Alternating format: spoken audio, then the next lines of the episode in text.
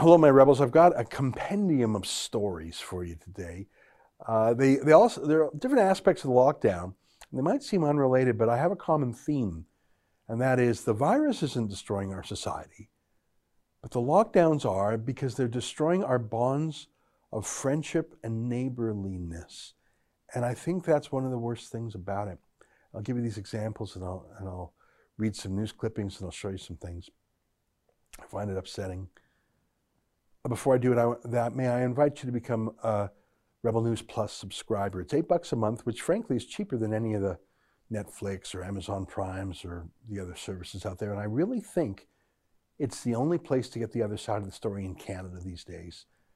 And I hope you find it worth the eight bucks a month. And actually, you can get even a discount if you buy a whole year in advance. It's only 80 bucks. You can do that at rebelnews.com. Just click subscribe.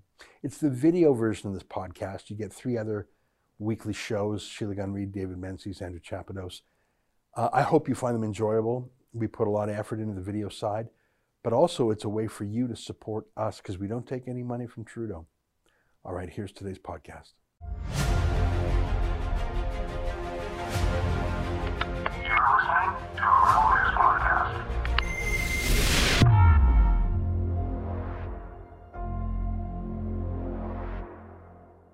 Tonight, a few examples of how the lockdowns, not the virus, are destroying our society. It's February 19th, and this is the Ezra Levant Show.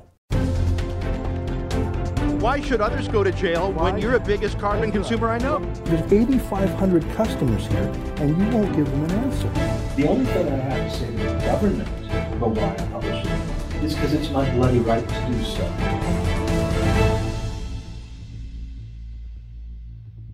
The COVID 19 virus has not destroyed our society. It has been named as the cause of death for 21,000 Canadians, though there is reason to doubt that all of those people died from the virus as opposed to dying from another cause, but also having the virus at the time of death. If you look at how the statistics are compiled, it raises real questions about the accuracy of that number.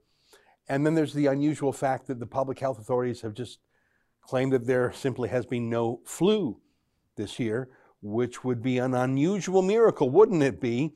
Except that it leads me to wonder if flu cases, which are another form of coronavirus, if they're just being called COVID 19 cases. But 21,000 deaths over a year in a country as large as ours, over 37 million people. And the average age of death is 82, and the average victim has three serious underlying health conditions to begin with. That is not the destruction of our society. It is sad for each of those 21,000 people and their families, but it is also true that they were in the sunset of life and had already contracted very serious illnesses. Again, I don't for a moment downplay the loss of even a single life, but this pandemic has not destroyed us. But the lockdown is. Two weeks to flatten the curve, they said. That would be a speed bump on the road, but we're coming up on a year now the lockdown is there for its own sake now. It's a worldview now. It's a philosophy. I think it's a superstition for a lot of people. It's an ideology. I showed you this brutal and factually false ad from the British Home Office yesterday, glorifying police brutality, terrifying innocent citizens, criminalizing basic acts of family and community, like a baby shower, falsely claiming that it is simply illegal to meet other humans. But like I say, that's the purest expression of lockdownism. In that way, the ad was perfect. It's a crypto religion. It's a way to signal your virtue, your holiness. Are you a one masker? Well, I'm a two masker. I'm better than you. Oh, you're a two masker? Yeah, I used to be. Now I'm a three masker. That's not science, that's a fetish. You see it in people who don't have other strong belief systems. It becomes their belief system. How else do you describe the kind of personal misconduct, minor misconduct, but you know things people remember when they go home every day, um, just between ordinary people who used to say hello, hi, friendly. Uh, what would make us treat each other this way? Say cheese, you're in Costco not wearing your mask, refusing to wear your mask. Yes, call the police. And here's her mother. Yes, there's my mother. Shame me like an ass. here's her mother. of here. Get out of here.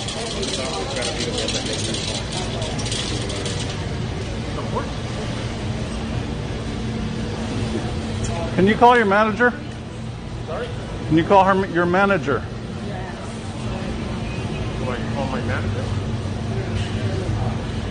He's, he's taking pictures of me because I haven't wait, I haven't had a moment to put my mask on. You can put it on right now, ma'am. Shaming me. I'm not going to do that for you. You should be ashamed. I'll do that when to do it. You should be ashamed. ridiculous to shame people. Don't you have anything better to do?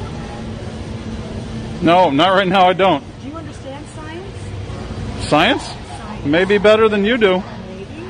Apparently, I'm the one protecting other people by wearing a mask. Doctor. Are you? Well, great. Pull out, pull out your ID. I want to see. We know what to do. I want to see your credentials. Pull them out. If you're a doctor, let's see them. so you can go away with your phone and you can figure out what you need to do with your life, and I'll figure out what I need to do with mine. You're protected right now. You- You're about to be escorted out of the store if you don't put in your mask. I'll wait till he tells me? Let's see. You've already been told multiple times to put on your mask by me and employees. I know. You're such a good boy with your mask. Thank you very much. Such a good boy. I try. I take my my health and the health of others very seriously. That's why you all have masks on. We're good. I take mine very seriously. Yeah. And you know nothing about me. Okay. immunity. You know nothing about Well, me. you- so you can have fun. What you know about me, ma'am, is that I'm wearing my mask. It's Costco company policy that everyone wear a mask in the store. We'll, take care of. What's that? What's happened to us? We're in a snitch culture now. It's, it's cruelty, it's unneighborly. It's not the virus anymore. The virus is plunging. Uh, here's the latest Ontario hospitalization stats down by 60% in the past month, with no vaccines, by the way. Uh, the cases in intensive care have fallen to just 269 in the whole province. There are nearly 500 hospitals in Ontario, so each ICU patient has two whole hospitals to themselves. Look, the pandemic is over in any substantial way.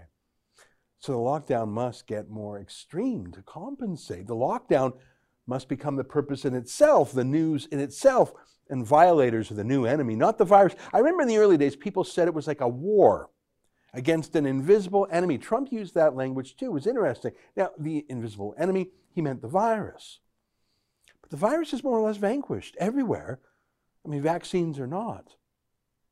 So now we need a new enemy, one that we can see. People not wearing masks, that's who. People who defy the politicians, that's who. People who dare to believe in other ideologies, that's why they hate churches so much. They actually have something else to believe in over lockdownism. Let me do a roundup of things that are shocking or should be, but are just spoken casually about now. It's nuts, but that's lockdownism. Look at this. Hinshaw calls Alberta pastor jailed for breaking COVID 19 rules a rare incident. Now you might be thinking she's on the defensive. She's saying that arresting and jailing pastors is a rare incident. She's saying she won't do that very often. But no, no, incredibly, this Media Party article frames her as the normal one, and she's sort of defending Christians. Oh, don't hate them all. Here, read, I'll prove it to you. Alberta's chief medical officer of health said Thursday the actions of one pastor or one church do not reflect all Albertans or all faith communities. What? What? Hey guys, I just arrested a pastor, but please don't hate all pastors. They're not all like this guy.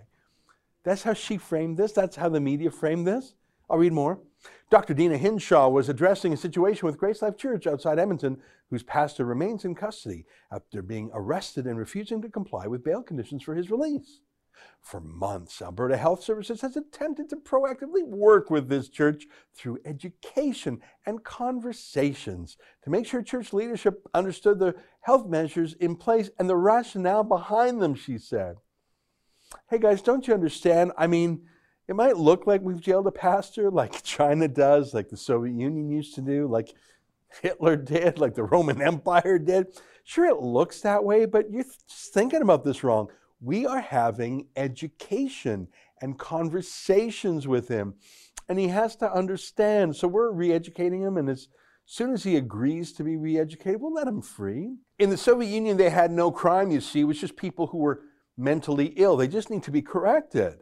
They have to be cured of their bad ideas, whether their bad idea was robbery or capitalism or democracy, whatever. I shouldn't make a joke about it, but it makes me think of this uh, clip from a TV show with Fred Armisen. Now imagine you're holding coffee. This is outrageous. Where are the armed men who come in to take the protesters away? Where are they? This kind of behavior is never tolerated in Boraqua. You shout like that, they, they put you in jail right away. No trial, no, no nothing. Journalists, we have a special jail for journalists. You're stealing, right to jail. You're playing music too loud, right to jail, right away. You're driving too fast, jail.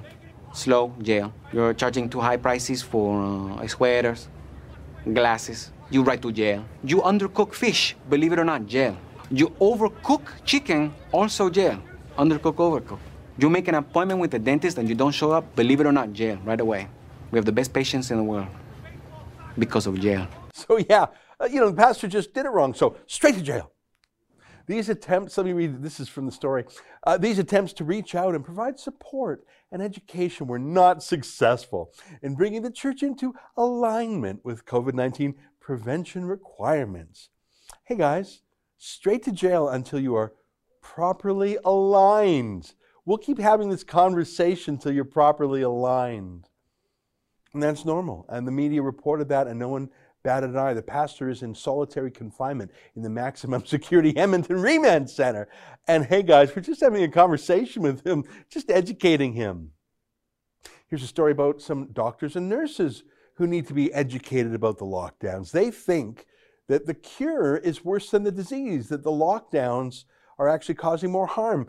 And, um, you know, their own regulators are saying, shut up they explain. Remember when that was a thing for the left? Evil Stephen Harper telling scientists to be quiet. He's gagging them.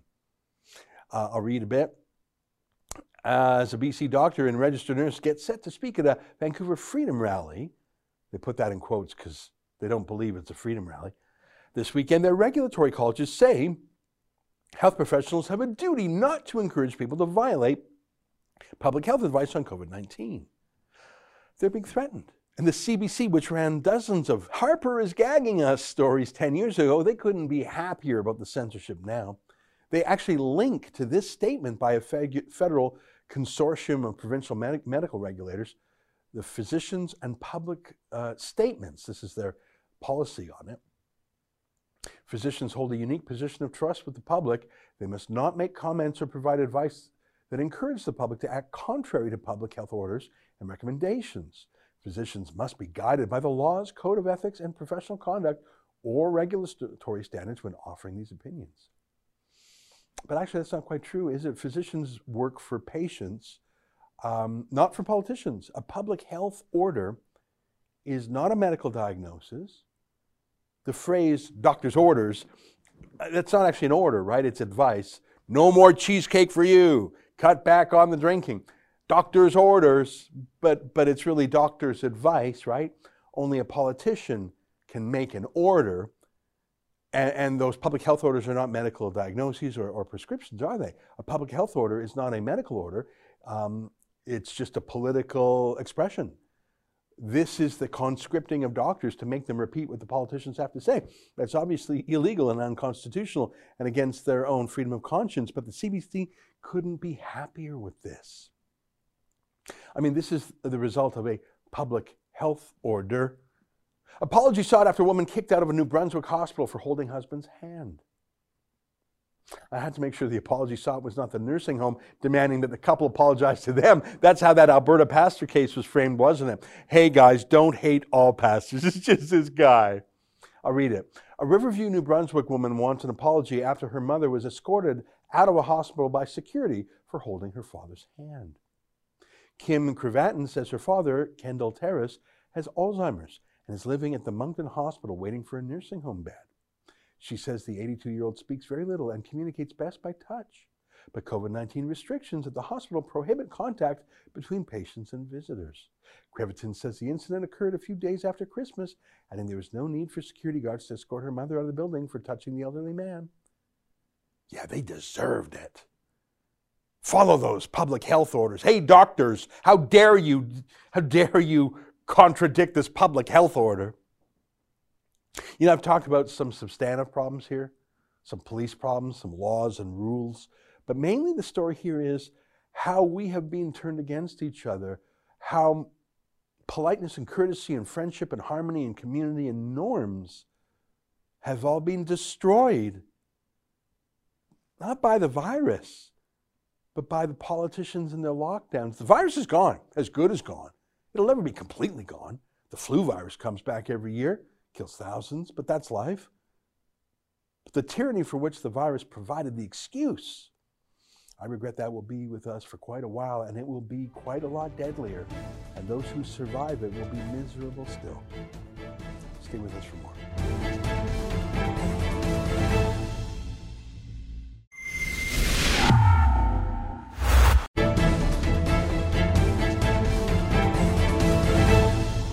Bill Gates wants to tell you how to live in so many ways. He's not a doctor, he's not a climatologist, he's not a virologist.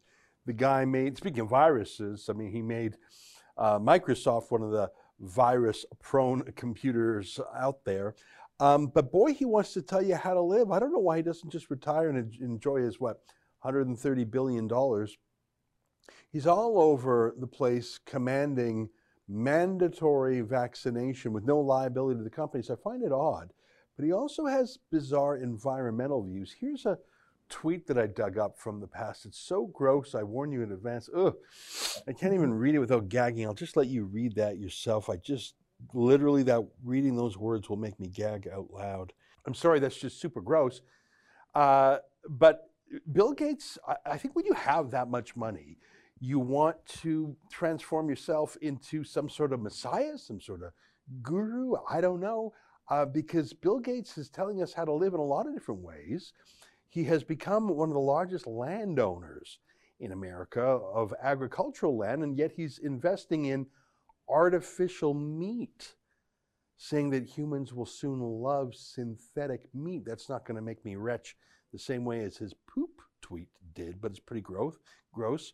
And now he has a new book out called How to Avoid a Climate Disaster. Is there anything that Bill Gates doesn't want to tell us how to live our life to? Hmm? I suppose when you're that rich, no one around you dares say no. They're just enablers. Joining us now is a man who does say no, including to the powerful. He's our friend Marc Morano, and he's the boss of ClimateDepot.com. Mark, great to see you. I'm sorry I was having a bit of a hard time reading those tweets from Bill Gates about poop Yeah. and artificial meat. What do you make of it all? Well, this is interesting. Now, Bill Gates' his new book is out. He actually talks about forcing us to change our diets through regulation, and he and he comments in a, I think it was an interview with CBS News that we'll get used to the taste difference as we eat these processed, you know, vegetable burgers that are that allegedly like meat. Now, as World Economic Forum, closely aligned with Bill Gates, they're arguing for printed meat uh, that you can just print up, you know, pounds of meat a day, uh, and then you know it'll have the same consistency. You know, get used to the taste. And a lot of these have 22 plus ingredients, and they're all kinds of weird vegetable oils mixed together with art with flavorings. I mean. Uh, and then some of the reviews are, uh, and this is even on CNN. They're not they're not nutritious. You're better off with a you know a salmon burger or a, a low fat burger, and they have no this is all those people out there worry about organic stuff. I mean these are a lot of different processed food. If you're curious about buying directly eating from the earth which a lot of you think of a lot of the climate alarmists and climate campaigners would be.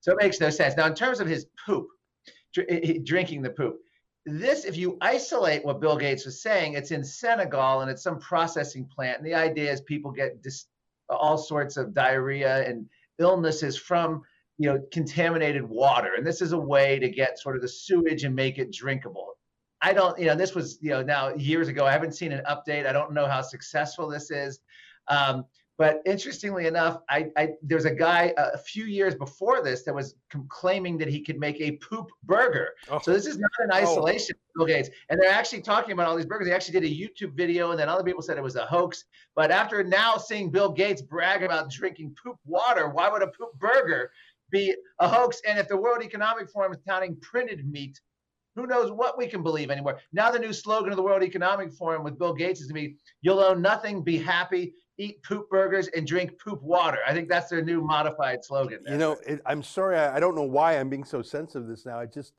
I, I think maybe it's because for the first time ever, I think they actually mean it.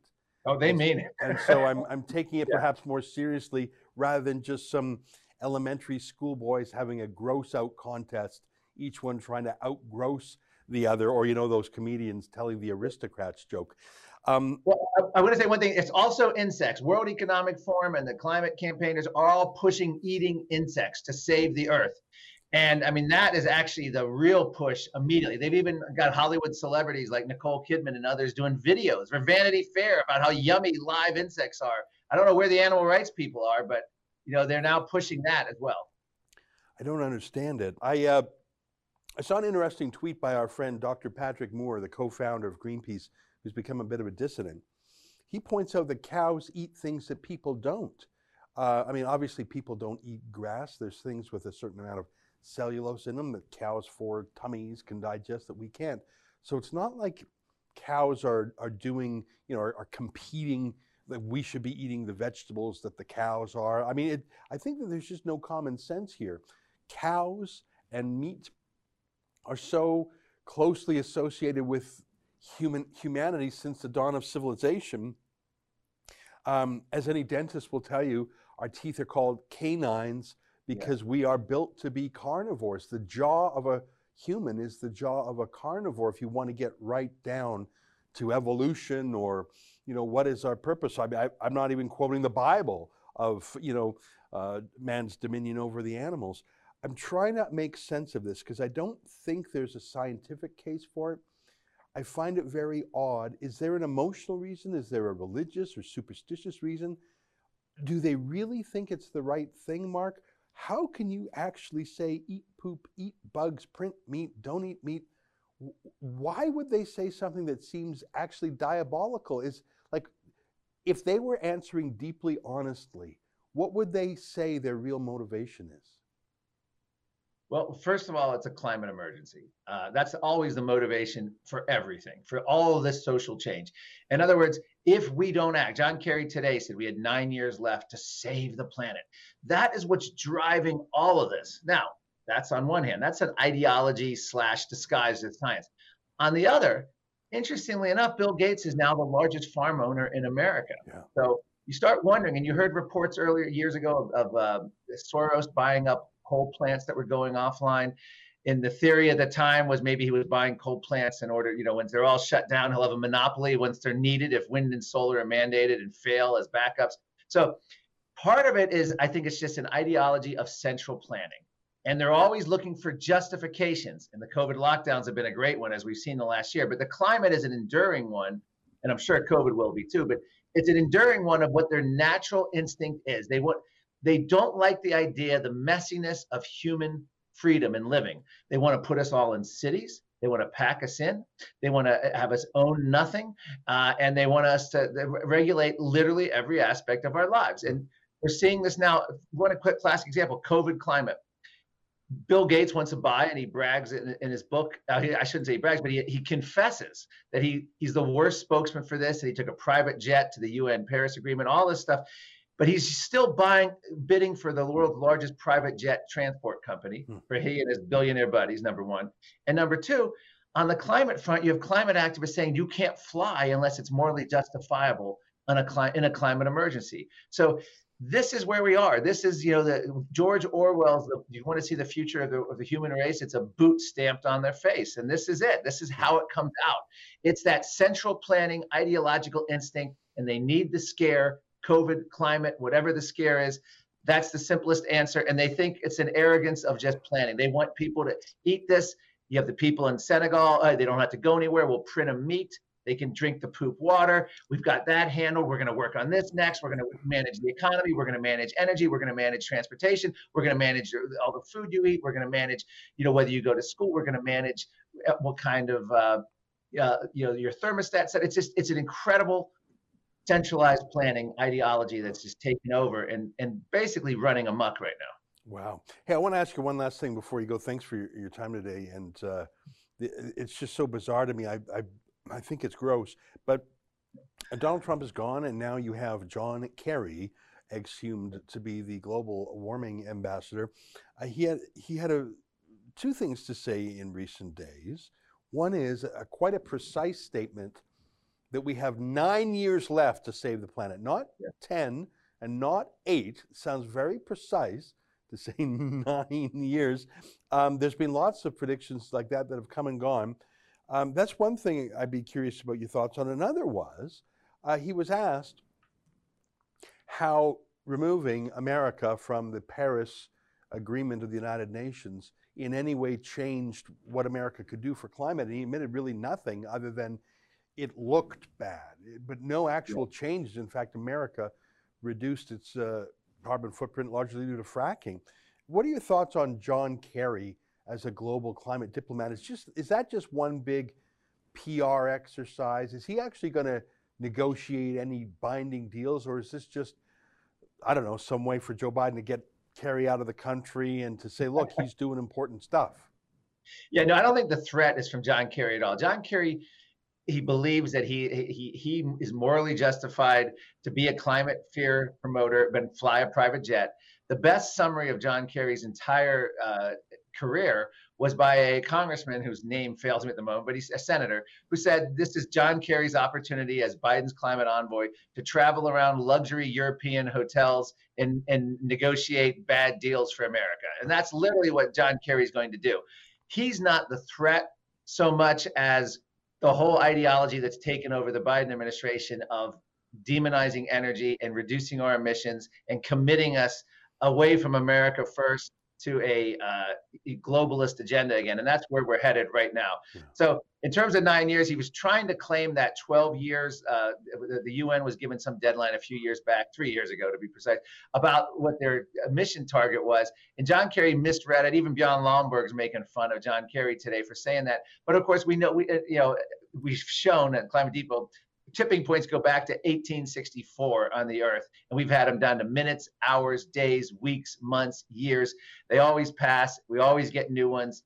Um, and it's just such nonsense. But kerry at least was honest as you mentioned ezra. He admitted the un paris agreement has had no impact. In fact at climate depot today i have the chart. Every united nations climate treaty going back to the 90s has only seen skyrocketing emissions and every united nations treaty uh, has always been declared as a planet saving treaty, even though it's done the exact opposite of what it intended. In other words, emissions, trying to control CO2 emissions, they've gone and continue to skyrocket around the world, except for the United States, which has led the world in reducing them through innovation, which those days will be coming to an end. Yeah. Well, listen, it's great to talk with you. I'm sorry I was so squeamish talking about some of those bizarre lifestyle changes proposed by Bill Gates, but uh, I'm afraid, and I'm depressed to say we'll be hearing a lot more of eat insects, eat poop in the months and years ahead. It's a crazy world we live in.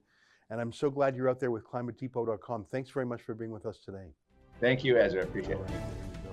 One of our favorite guys, Marc Morano from climatedepot.com. Stay with us.